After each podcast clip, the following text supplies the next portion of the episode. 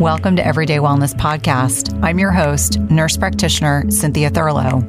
This podcast is designed to educate, empower, and inspire you to achieve your health and wellness goals. My goal and intent is to provide you with the best content and conversations from leaders in the health and wellness industry each week and impact over a million lives.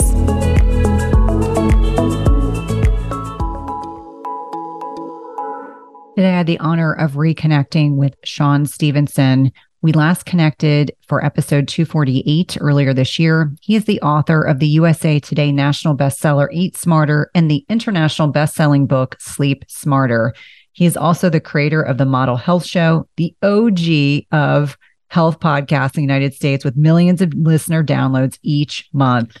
Today, we connected and discussed his new cookbook, Eat Smarter Family Cookbook we discuss the culture around family, the value and the impact on our children, current statistics on how childhood obesity has been impacted by the pandemic, as well as statistics on adults, why family meals are on the endangered list, and how to create a culture in your home that will facilitate connection, the impact of eating in isolation, the role of ultra processed foods, and so much more. I know you will find this conversation invaluable. And I hope that you will check out his book, Eat Smarter Family Cookbook. I'm so glad that you're here with me today. Thank you, Shawn, for coming back on the podcast. I'm really excited not only to wish you happy birthday virtually, but also talk about your new book. And I'd really love to start the conversation talking about what has been the research discussing the net impact of the pandemic on our health, especially children? I know that we both share a love and passion for our families. I think you do a particularly beautiful job talking about some of the things that have impacted family rituals, family communication, families enjoying meals together, nutrition together. But what is the research showing in terms of the net impact of the pandemic, especially on kids? You know what's so great is that we have a lot of data on this now, and it's kind of after the fact, unfortunately.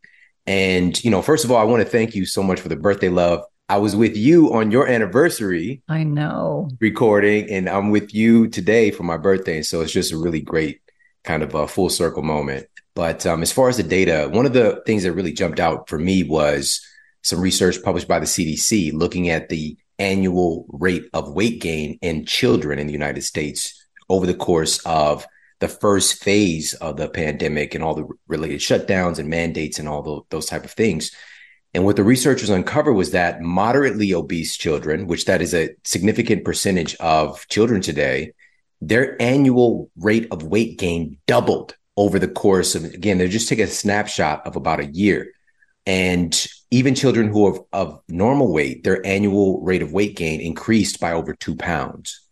And so, not to mention children who are clinically obese and their annual rate of weight gain almost doubling as well. And so, it's just like, what in the world is going on? Like, why would something like that happen? And this points to one of the most overlooked aspects of all of the related shutdowns and the mandates and you know trying to create a, a structure where we're protecting ourselves protecting our children and then having all of these kind of residual problems or what would be in this category, unfortunately, labeled as collateral damage. And for me, the thing that really jumped out is there's this concept of something called recidivism. And basically, what that is pointing to is that when we have this excessive weight gain when we're younger, it becomes much more difficult to reach a healthy weight or a healthy metabolic state when we get older. It kind of sets our internal thermostat higher. And because you could hear something like that, well, okay, that's just a temporary thing. No, that's that's not what the data shows. And we know this also as adults. You know, once we start to put weight on, it becomes exceedingly more difficult to get it off. And not to mention, of course, the weight gained by adults over the pandemic as well. And there's a variety of different sources. The real numbers have not really come forward yet. But the thing is, even prior to that, we were on a trajectory that was scary. Uh, prior to pandemic related shutdowns, here in the United States, we were at a place where 42.5% of our citizens, American adults, were clinically obese. And That's not to mention that based on, by the way, that number is based on BMI, body mass index. It's not 100% accurate, of course, but, and I'll just share with you why, you know, because for example, somebody could be five foot 10 and be 210 pounds and be a running back. And then they're like categorized as overweight slash, you know, moderately obese. Right. And so it's just really going to be depend on, you know, body composition, that kind of thing. But what we're talking about is something that we can all see just looking out around us at the in the environment. The majority of our citizens have tipped their way into obesity and or being overweight and right now that number collectively being overweight and obese is somewhere in the ballpark of 250 to 270 million Americans. And so we're talking about the vast majority of our citizens, up near 75, 80% of the population is now, according to BMI, up in the range of overweight or obese. And so this was prior, this was prior to all that's happened in the past couple of years. And now that's what we're really what we're looking at here. We're looking at let's actually address the root cause of these issues.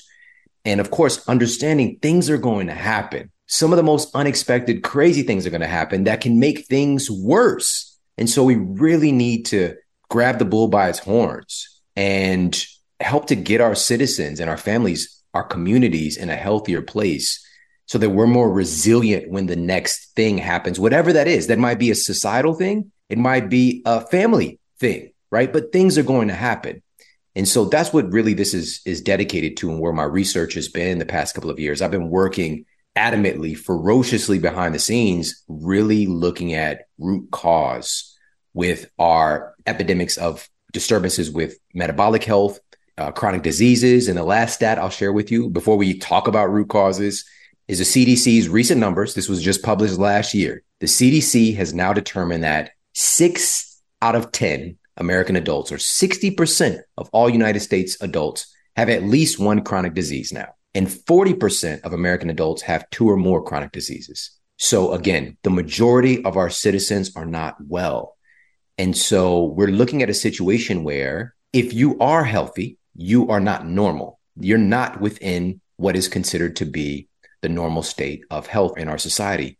And I know in my heart, and I know you know this as well, we can change this. We can shift this. We can get ourselves to a tipping point to normalize health because this is not about vanity metrics. This is not about appearances and what things are supposed to be. We're talking about eliminating suffering. We're talking about being able to really maximize our life here on this planet and maximize our time with our families and doing the things that we love and creating a shield really around our families and really looking out for our children who are really taking the worst of all of this right now because you know one of the common arguments would be that yeah well if you just look at our lifespan has expanded despite all of these chronic disease issues.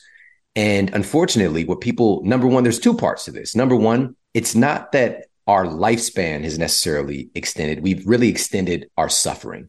We've really gotten to this place where yes, our life is longer, but we're not necessarily living longer, we're dying longer. And so we're kind of slowing the degradation in a way, superficially, but there's a lot more suffering in those kind of elderly years now.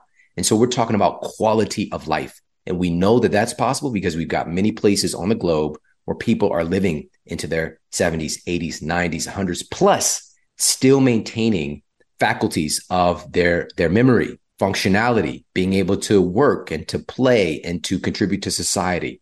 We know that those things are possible, but here in the United States, that's not what's happening. So that's number one. And number two, about 20 years ago, that consistent generation after generation after generation, far as far back in documented human history as we have, lifespan has continued to go up until about 20 years ago. That has now reversed. We are now living with the first generation that is not going to outlive our predecessors based on lifespan. All right. So something is dramatically wrong here where we have so much apparent innovation on the surface, and yet we are experiencing more disease and dysfunction than we ever have as a species. And so, again, we're here to talk about root cause. We're here to address those things and to really work on getting our families healthier.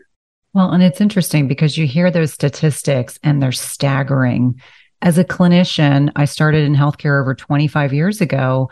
And I recall saying to a colleague of mine probably 20 years ago, we are really headed in the wrong direction because there's so much emphasis on prolonging life, but it's not focused on quality of life metrics. If, and as an example, if your loved one's in the ICU and they're in their 90s, it's highly unusual that they're not going to have a constellation of comorbidities. And more often than not, most of the physicians I work with were very uncomfortable having conversations about end of life care. The nurse practitioners had no problems because we're very focused on quality of life metrics. And I'm making a generality, but for argument's sake, it's a it's a purposeful one. And the conversation would be this 95 year old person who's had a massive heart attack. They've got triple vascular disease. They've, you know, got a, a bunch of comorbidities. They have lung disease. They have renal disease. Let's put them on dialysis. And I would look at the, I would look at, you know, the family who didn't want that, but the physicians were uncomfortable to have those conversations. And so to your point, we can live longer, but at what expense? You know, I think that everyone listening wants to be able to walk and wants to be able to exercise and engage with their loved ones and have a high quality of life. They don't want to be bedridden. They don't want to be unable to move their bodies. They don't want to be in a position where they're taking 25 medications a day and that more often than not is becoming this polypharmacy is becoming normalcy. And much to your point you know we are a nation that is becoming increasingly unhealthy. And for many times you leave the united states and you see how other people live and you start to recognize how incredibly unhealthy we are. And so I love that we're focused on finding out what is at the root of these changes that are occurring. And in your estimation, looking at the research, what are the things that are contributing the most to this poor metabolic health, this degradation in relationships with our loved ones, this evolving pandemic of poor health? What are some of the biggest contributors in your estimation? Absolutely. And I know that a lot of people have discussed these things, of course, on your show and just conversations that a lot of people have been exposed to, but we're going to look at this through a different lens. And we all know the basic things that our genes expect from us to have healthy expression. We need good nutrition, we need movement, sleep, rest, and recovery. We need a, an ability for our bodies to optimally manage stress. Our relationships play such a huge role. And one of my friends and colleagues at Harvard University, he's the lead researcher or the director of the longest running longitudinal human study on longevity and they found that in their data and they didn't necessarily want to believe it and they had to like double check with other researchers that our relationships are the most impactful determinant on our lifespan the quality of our relationships in particular. And so all of these things are, are built into our dna right? These are things that we evolved having exposure to for healthy outcomes. And for whatever reason and we can get into some of those reasons that has been skewed to the degree that we're seeing all of this manifestation of disease symptoms. And unfortunately, we get into this kind of game of placing labels on people because we have a manifestation of certain symptoms. And then once that happens, we get that label, and then that's my identity. And what most disease expressions are, are adaptations by the body.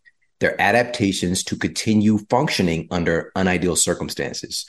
They're adaptations to keep us alive despite whatever internal turmoil is happening. And so it's looking at this this label of disease as something completely different, which is what it really is. Again, it's just an adaptation by our bodies. And if we just take type 2 diabetes, for example, and this is at epidemic proportions as well. Here in the United States, the latest data is indicating that upwards of 130 million Americans are now type 2 diabetic or pre diabetic. And this is something, this was a paper published in the New England Journal of Medicine one of the most prestigious journals in the world.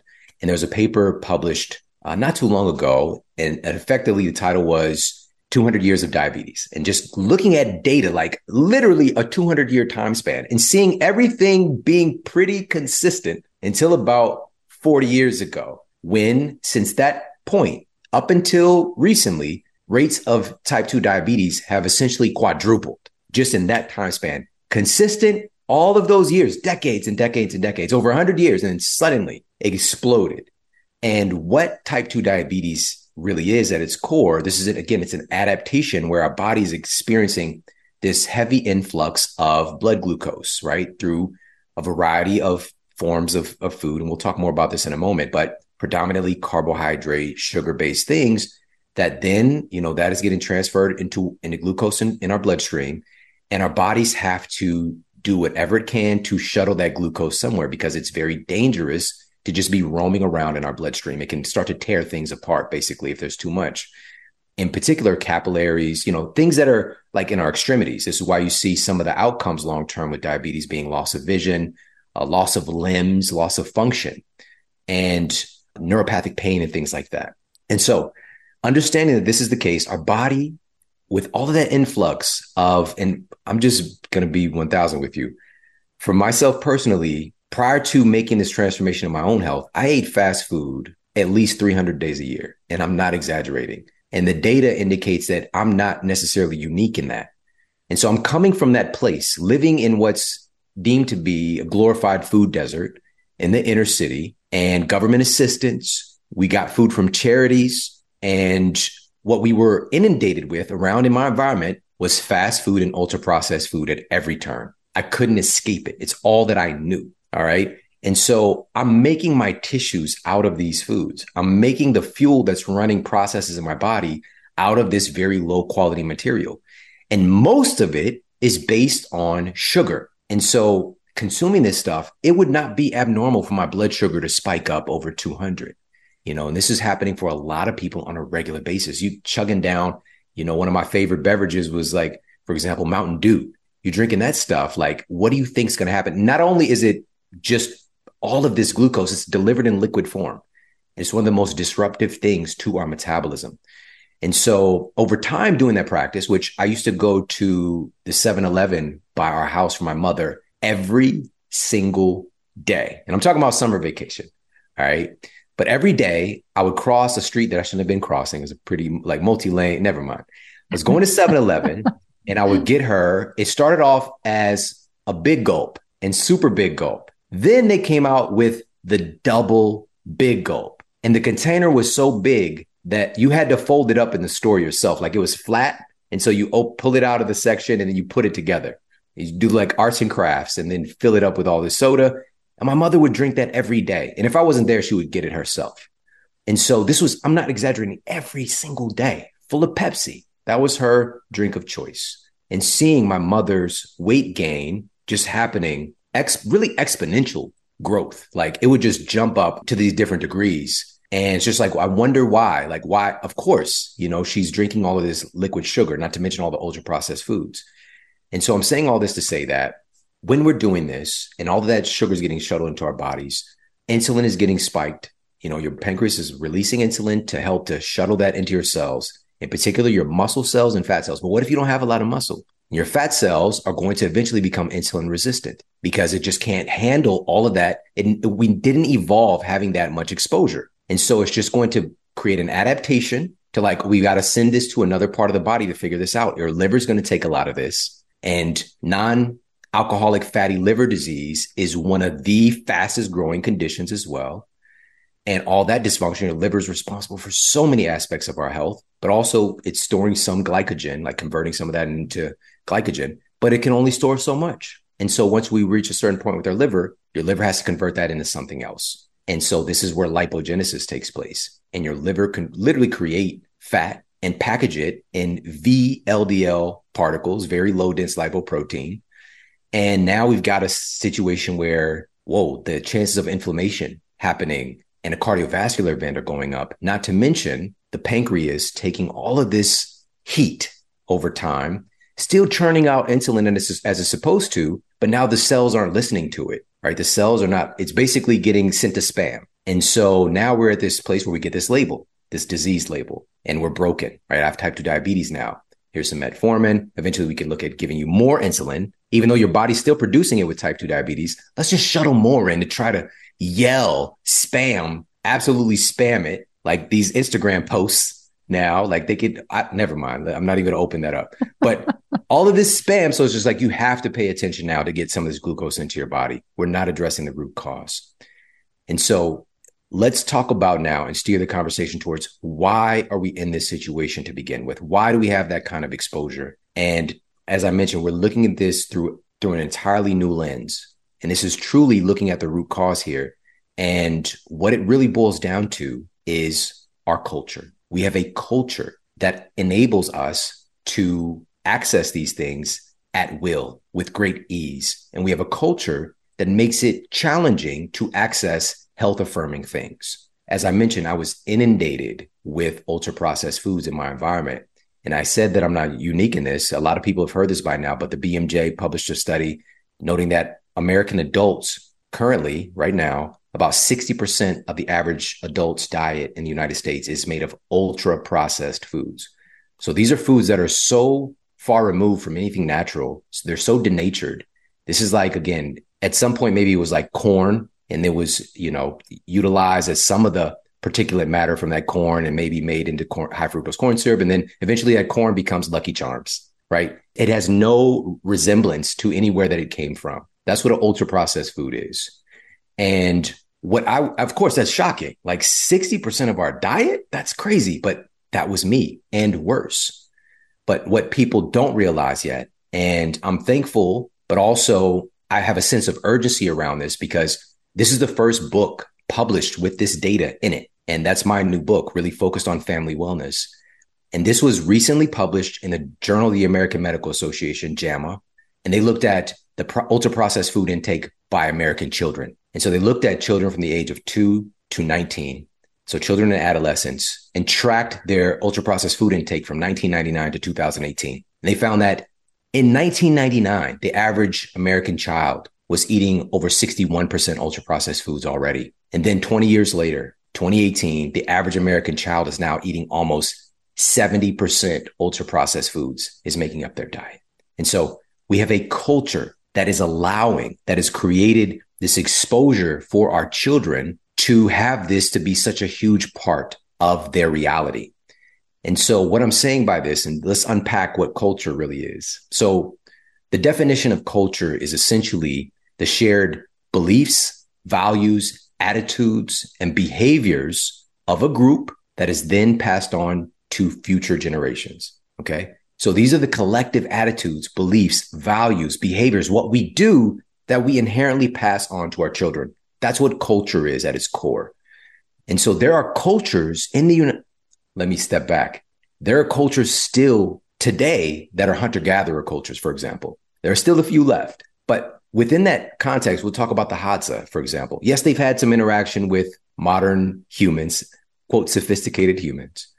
But for the most part, they have a hunter gatherer creed or tribe or way of life. And so part of the inherent cultural belief that their community has is that if I don't move, I will die because me procuring my food is dependent upon me moving. All right. So movement equals life. If I stop moving, if I become sedentary, I will die. That is an ingrained cultural belief. And if, if we just look back even prior to when there were many more hunter gatherer uh, civilizations and tribes, throughout history. All right. That was the tenet underneath. They don't have to consciously think of that, but it was built in. If I don't move, I die. In our culture here in the United States, movement is optional. It is incredibly optional. So much movement has been taken out of the process of procuring our food to the degree literally I can sit in my chair, push a couple buttons on my phone, and have just about any food you can imagine put right into my hand. I can leave the door open for the Uber Eats person,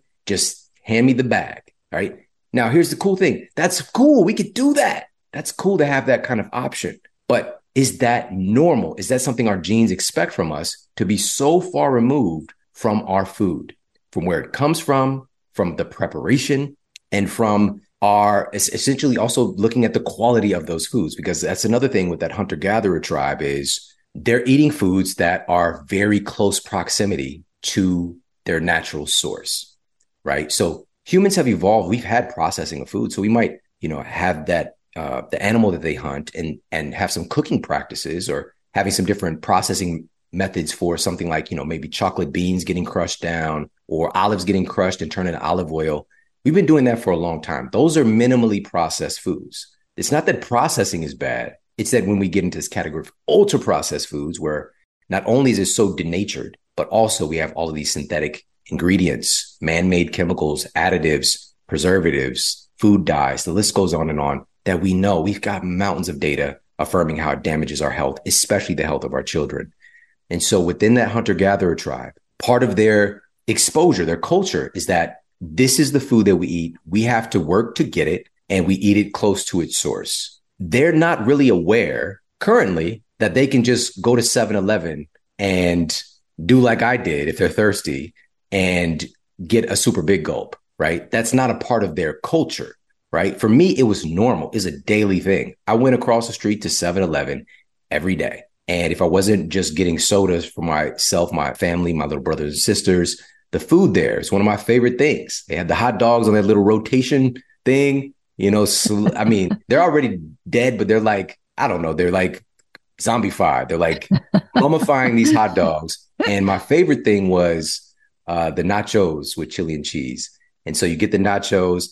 I got to a place, I don't know if I've said this before, but instead of just pumping some nacho cheese and chili on top of the nacho chips, I would take the chips out of the container. I would put chili and cheese on the bottom of the tray and then put the cheese, the chips on top, and then pump the cheese and the chili. Well, first of all, why are we pumping meat from a pump? Like that's really weird. And so I was just like engulfing this stuff. And then, funny enough, I would have these side effects of heartburn, of this discomfort. And I would tell my mom, like, oh, I don't feel good. She was like, just drink a white soda. All right. So it's just like, even the food was giving me feedback that this is hurting me. But my culture informed me that that was just a deficiency of 7 Up. That's what I was experiencing. You're just deficient in 7 Up. Forget that. And so that's really what we're, we're addressing here is targeting cultural change. And I'm telling you, this is so powerful once you really get this and understand that we're existing in a culture right now that is to be healthy, as I mentioned earlier, you are abnormal. That's the culture that we exist in right now. But here's the cool thing we have the power to create microcultures. Number one, cultural change starts with ourselves. And then it, it really starts to become exponentially more powerful when we're doing this within our household and creating a microculture within our household. And this is one of the things that I've seen over and over again. And, and I know that this is going to lead to that tipping point that I mentioned earlier.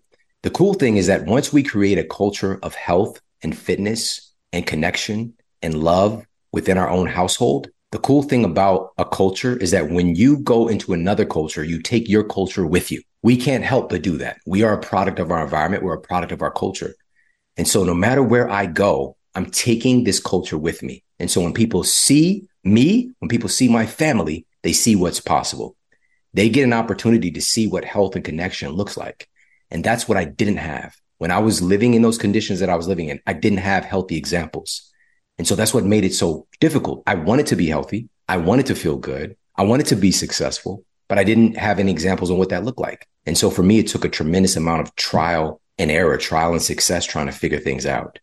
And this is why I'm so passionate about this is that now we have the opportunity to replicate this, right? To deliver an incredible podcast or to d- deliver a book where people can get a blueprint for how all this stuff works. But most importantly, if we can stack conditions in your favor, culturally create an environment around you to make the choices easy, that's really where the magic is. Well, and I think you bring up such a beautiful point that the way to make the most impact is to start with our own families, setting a good example for our own children, helping them build good habits that they can then take with them when they leave the nest, go to college or at a friend's house.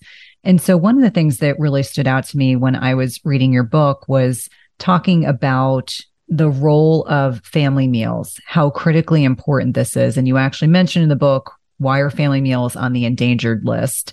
And I, I started to reflect back on the impact of the pandemic and how it, you know, we went from two kids going to school, both in middle school, to everyone being home, everyone working from home. And there was a solid six month stretch where we never ate at the same time. You know, the kids had lunches that were just whenever they could grab and go. Dinner became the same kind of thing. And I remember saying to my kids how disconnected I felt from them because we weren't sharing as many meals together. And you bring up the point in the book about how important it is to eat together and the statistics around sharing meals together.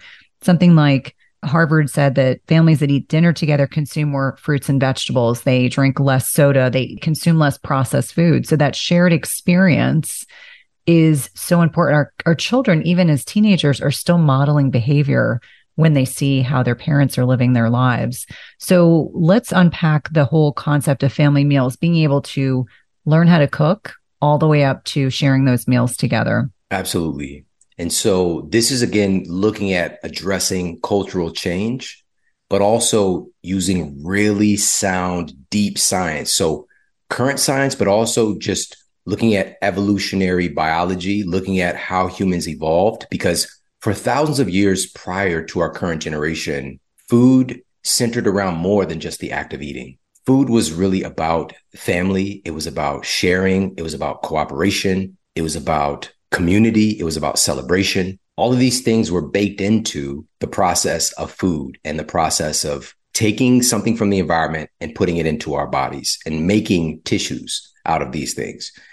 However, we've quickly devolved from a species that ate together on a consistent basis, prepared food together, right? Hunting, gathering, the preparation, eating together, the celebration. All of those things were a part of tribal culture. To more recently, more and more eating in isolation and in front of not mind numbing media. All right. Again, this is not to vilify that because kicking back and having some delicious food of your choice and watching your favorite show or catching a, a YouTube video or whatever the case might be, that's all good. That's cool that we have opportunity like that. But when that becomes the norm, when that becomes what you do pretty much every time you eat a meal and or a daily thing that you're doing, my question was, could we be missing out on an incredibly important genetic input that's protecting our health?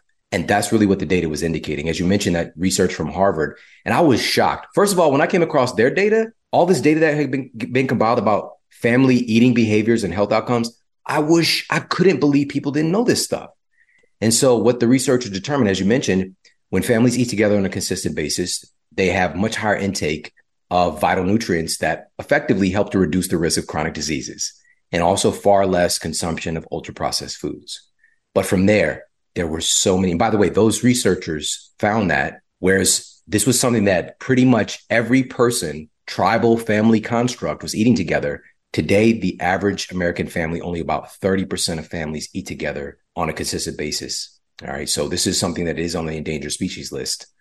And so I came across another study. This was published in the Journal of Nutrition Education and Behavior. And these were researchers were looking at, and this really hit me. And it was kind of one of the big catalysts to writing this book. They were looking at children, minority children, who would generally be in the construct of a low income uh, community, which is where I come from. And so this really gave me an important insight and also offered up some hope that regardless of our circumstances, could eating together be protective for our children? And so what they uncovered was that children who eat together with their families four times a week had significantly less intake of ultra processed foods and much higher intake of real foods, in particular fruits and vegetables, basically five servings a day, most days of the week when eating together with their family on a consistent basis. And the researchers noted that they ate significantly less ultra processed foods, even without their eating together with their family, when family meals included rarely or never having the television on while eating. All right. And so there's something about that television, the advertisements, and all this stuff, or just the distraction from our bodies that then led to eating less ultra processed foods. Or if we're watching that stuff, and I know what it is, you know, I've those commercials, those Pizza Hut commercials back in the day, just like how they tear the pizza and it's just like the cheese. It never does that in real life, but it's just like that's so attractive, you know, like we all know what that's like, and it's it's a delicious part of life. It's not to again vilify the pizza. It's just like if we're constantly getting inundated because of our culture, they're able to advertise all of these ultra processed foods. They're not advertising for anything real. There's no real food advertisements. It's all ultra processed foods. Toucan Sam, follow your nose. You know, that damn leprechaun, you know, the Lucky Charms and, you know, the Fruity Pebbles. That was my first, one of my first food memories was eating Fruity Pebbles with my great grandmother. All right. She took me, I got on the senior citizen bus with her. And I remember all the little, you know, the other senior citizens, they were like, oh, is this your grandson? He's p- pinching my cheeks and all that stuff. And went to the grocery store. We came back to her place. She poured me a bowl of fruity pebbles, changed my life. I was like, this, what, this exists, you know? And again, that's for her, this speaking her love language. She wanted to give me something that I would enjoy as a child. But our culture has made it so that she doesn't know that this is going to potentially cause metabolic dysfunction for me, but that there's not even real food. There's nothing real about it. And so that study really, for me, again, if my family would have known, if my parents would have known, not to say that they would have done it, but they would have had an opportunity to choose, like, okay, I can reduce the risk of possible chronic disease in my children if we eat together on a reg, just a semi-regular basis. Because I'm not exaggerating as well. The times that I sat down and ate a meal with my family, I can count on my two hands. All right. We just didn't do that. And those times that we did, it was a holiday of some sort. We ate at the same time frequently, but it would be again, we kind of disperse. I ate with my brother and sister frequently at the same time, but you know, it's always, you know, we just didn't have that kind of family network. And let now let's lead this into some actual like what are we helping here with our children? Well, there's two studies. This was published. One of them was published in the journal Jam, JAMA Network, so Journal of the American Medical Association Network, and the journal Pediatrics. And what these researchers found was that, and this is one of the big takeaways from today for everybody, when families ate together, when families ate together just three times a week, there was a dramatic reduction in obesity outcomes in the children. And there was a reduced expression of disordered eating in the children as well. So there's a significant impact on reducing the rate of obesity and eating disorders in children when families eat together three meals a week or more. Three appears to be that kind of minimum bar of, of success, you know, that minimum barrier of entry, right? So let's make this a mandate for ourselves. Let's take it upon ourselves to create a new culture, right? And so this might be going from zero to three or one to three or whatever the case might be for a lot of people. And so that's why I provided so many tools and strategies in the book. Like, how do we actually make this happen? But the first thing is number one, awareness. And the second thing is deciding, you know, just deciding to do this to protect our children. Because, and so I'm a big why person, as you know, and I'm just like, why? Like, how, how is this even possible? How's this eating together, reducing the risk of obesity in children? Like, what, some of the obvious things that come up would be something like when you know, when there's a family dinner that's scheduled, we'll just say that every Monday, Wednesday, and Thursday, those are family dinner nights. If this is just a part of your culture, it's already there, unconscious as it might be, that we have this family dinner and there's like this proclivity towards like planning, right? What are we going to eat? Whereas today, a lot of we could stumble into these meals a lot. All right. And so there's just a natural inclination towards planning for it. And when, a lot of times when we do that, we're going to plan for like what we deem to be a, health, a healthy meal construct which nine times out of 10 that's actually going to be better than ultra processed foods of any sort. Right. And so that's part of it. And another part is the psychology and what this is doing with our nervous system, because really the dinner table is a unifier in many senses, because this is a time for the family to connect that has often been disconnected for the day, living their respective lives. And so this is a place where you get to kind of unify and offload things, to talk about things, to check in, right? To actually be able to see your child and to be able to pick up cues, what they're saying, nonverbal cue, cues, whatever the case might be, it's inherently going to create more of a connection if you are paying attention, because that, the attention part could be a problem, right? You might be eating together, but still having some poor outcomes. And this could be because of the, the attention not really being there. And I talk about that in the book as well, and how our devices, even having the cell phone at the table pulls away. And I share some fascinating studies on how that distracts our minds and reduces our ability to pay attention just if our phone is in sight. All right. And so, again, proactively for families, creating a new kitchen culture and a new dinner table culture. And especially if we've become addicted, which we are. All right. This is a safe space. We can admit this. We're addicted to our technology. We're addicted to our devices it's so easy to pick up our phone and just swipe right to a social media app just to check. Let me just check. Before you know it, you're there.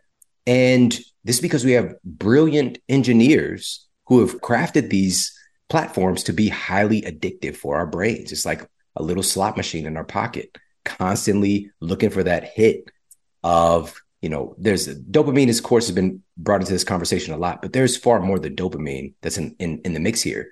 And also there's a buildup of pressure when we're not on it, right? So we start to build up this kind of like pressure that we need to relieve just by tapping on that app. on that. See that there's there's a anyways, we build up. Never mind. I'm not even gonna open that up. Tapping that app. And so here's the thing. We can proactively understand number one, yes, this is an issue here. And we can start to leverage our psychology with addiction, knowing that that's going on. We have, first of all, we have to admit that we have a problem. All right. If we're just like, no, it's not a big deal, then we're lying to ourselves. And so here's one of the core things with basically habit swapping, right? Dropping what we deem to be a negative habit, putting in a positive habit.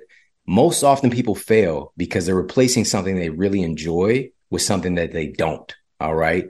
We need to replace the behavior with something of equal or greater value. And so we have to find ways that we can create more joy in that family connection, right? We have to find ways, and there's so many cool things, so many cool ideas that you can employ, and so that you look forward to it. And also, of course, there's an energy uh, context here as well. A lot of this stuff is more difficult when we're tired, when we're stressed, when we're drained. And I'm here to tell you, just like getting to bed and getting a good night's sleep, sometimes we just want to relax, watch a bunch of shows, but relaxation is different from restoration. And the same thing holds true with I'm too stressed to eat with my family and missing out on the fact that that's restorative. All right. And so this was done by um, some researchers looking at uh, workers from IBM. And this was actually published in the journal Family and Consumer Sciences. And what the researchers uncovered was that when workers were able to sit down to make it home in time to sit down and have dinner with their families, their work morale stayed high and their productivity, all those things. But as soon as their work started to cut into their ability to spend time with their family at the dinner table, their work morale was plummeting. Levels of stress were increasing. And this couples with some of the pretty well known data now, but some people might not have heard this yet. Again, published in JAMA, Journal of the American Medical Association, up to 80% of physician visits today are for stress related illnesses. The stress component of so many of these chronic diseases is that kind of unifying aspect of our chronic disease epidemics. All right. So, could this process of eating together with people that we love, family and friends are included as well, be one of those things that acts as a powerful stress defense mechanism, stress relief mechanism? And I'm here to tell you, based on the data, that absolutely is. Well, and it's really interesting because when we're around people that we love and feel connected to, we release oxytocin. And oxytocin is this hormone that helps lower cortisol. And so I remind people that even when our teenagers push back, and I, and you know, my kids are now 18 and almost 16, we do get some pushback about family dinners, but we've started saying, bring the girlfriends, bring your friend, they're welcome. So I always alleviate any, you know, distraction or, you know, type of conflict that will come up. And we do have a pretty strong no phone at the table, no TV being on. And I'll tell my kids, I was like, you need to understand that during the day, I might see you for five minutes because you're going to work, you're going to school, you're coming home, you're distracted, you're doing homework. But when we spend 30, 40 minutes preparing a meal, sitting down together, connecting, that is really valuable time. And I think for those of us that, you know, maybe you have younger children, you're in the throes of child rearing, you know, the days are long, the years are short, as I like to say. I mean, you certainly understand this because your kids are, are teens and, and young adults, but I, I think it's one of those things that you just start to recognize that those shared moments of preparing meals together. My mom is Italian. So Italians, a lot of how they demonstrate their love is they cook for you. And so my kids know how to cook. They know how to, I have one that's a little bit of a food snob. So he makes compounded butters and he does all these like elaborate things that he'll do alongside. He's like the sous chef. But that time we spend together is so important. And I actually have said to my husband, there are a lot of things that I would be willing to say aren't as important, except for when we come together. You know, we try, we aim for three days a week. We probably get two consistently because of work schedules and everything else.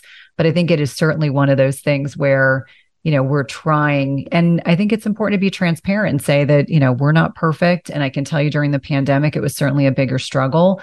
But understanding if we're dealing with chronic stress, if what most people are seeing their healthcare practitioners for is stress mediated, oxytocin's a really important hormone. It can be, you know, involved in a lot of other activities, but that family connection, the love that you're feeling for one another when you're sitting down and feeling like you're listening to one another, you're hearing one another, that is critically important. Yeah, you just said, especially, and oxytocin is just one of these things that humans produce when in proximity to people that we care about.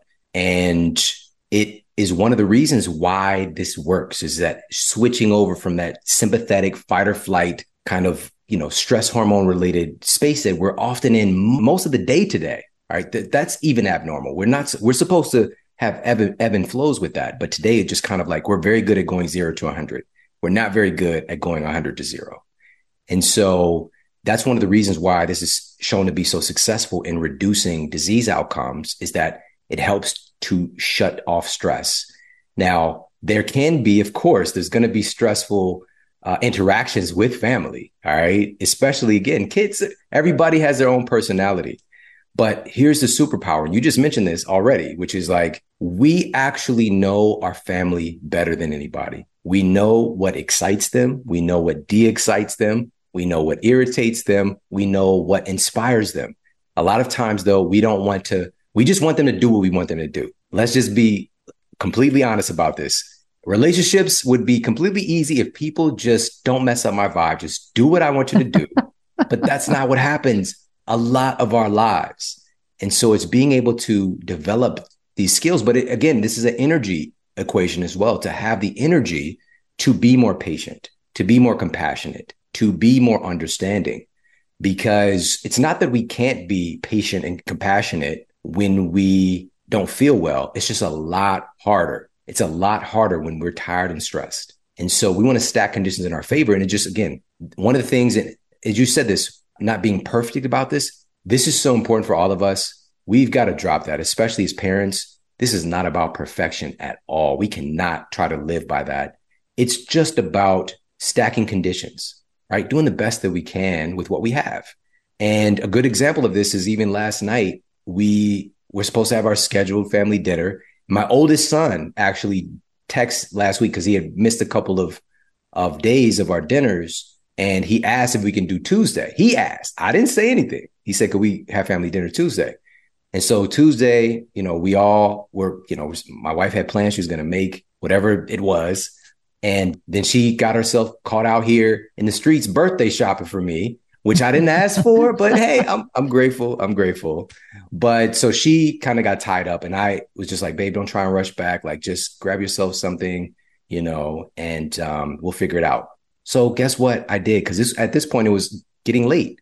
So I door dashed a meal, but I still sat down and ate with my boys. We still sat down and ate together. We put everything to the side. We just sat down and ate together because that so again, it's just like I'm making the most of that moment. And I got to connect with them, got to hear some stuff, got to see their interaction in a new way that I noticed. You know, my 11 year old, he's about to turn 12 in a couple of weeks, and my 22 year old, who's in his last semester of college, is about to turn 23. And I could see this dynamic, you know, emerging, and it was really cool. Like, but I would have missed it had I just been like, I'll oh, forget it. Let's just grab some food and, you know, watch TV or whatever the case might be. Not to say that that's bad, but I got to check in with my boys and um, it's so valuable for them and for me. And and last little piece here, you know, just looking at all the things that are going on in our lives today, it's a lot. We live it, even that, like just the exposures that we have today. There's so much distraction, and so being able to unplug truly and to connect in the real world is something deeply human that,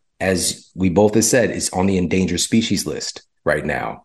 And having that skill set, it's not just about us of preparing food. You mentioned, you know, your family have everybody being able to cook. I shared this study in the Eat Smarter Family Cookbook looking at this kind of devolving ability of new generations to be able to cook for themselves. It is like becoming more and more rare that young people know how to make meals. And that's scary because here's what's going to happen. They're going to eat more ultra processed foods because they don't know how to cook for themselves. And my kids, including like I've been really online, like mentally with my youngest son, and this through this whole process. By the time he was like seven or eight, he could cook like breakfast foods, you know, make some eggs and cut up some fruit, stuff like that. And so just being able to add in a couple of these things, but here's why sometimes it doesn't happen is because of being stressed, lack of patience, feeling time constraints. And this is a place that I struggled with you know, a few years back, definitely much better with it now, but it's not about perfection, is when my kids were offering to help or wanting to help in the kitchen. Hey, can, you know, can I help cook or can I do this? And we're like, no, not right now, buddy. You know, I'm just trying to trying to get us, you know, and all of those times that I would say no and unknowingly missing out on the opportunity to invite him in to something that is going to be so valuable for him because of my stress or my energy. And so after coming across some of this data a few years ago, I, I just started to make turn that no into a yes. Like as soon as I felt that no coming up, just like, absolutely, let's do it. And switching my energy and being able to, you know, again, create an environment where he has all of these food experiences now of him helping out in the kitchen. We got a bunch of little videos of when he could barely even talk, like helping to make like noodles, zucchini noodles, and things like that, you know. And uh, it's just been, again, we've created a new family culture. I didn't come from this, but humans are not just a product of our environment, we're also creators of our environment. And so by getting this information in our hands, we can start to put these things in place. Such a beautiful message. You know, one thing I want to congratulate you on when I got a copy of the book, the love for you and your family for one another is so conveyed in that beautiful photography. The recipes look delicious. I can't wait to try them. Please let my listeners know how to connect with you on social media if they're living underneath a rock, how to purchase your book, how to find out more about you and your beautiful family. Oh, wow. Thank you so much. That means everything. Uh, they can pick up the book anywhere books are sold. It's the Eat Smarter Family Cookbook, and you know Amazon, Barnes and Noble, local bookstores, all that good stuff.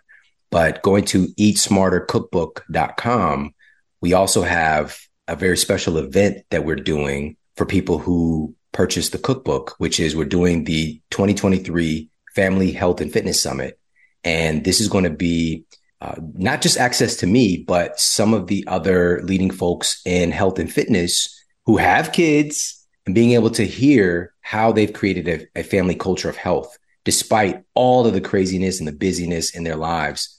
And so, like, finding out how do they deal with picky eaters? How do they save money on groceries? How do they find time to even prepare healthy meals?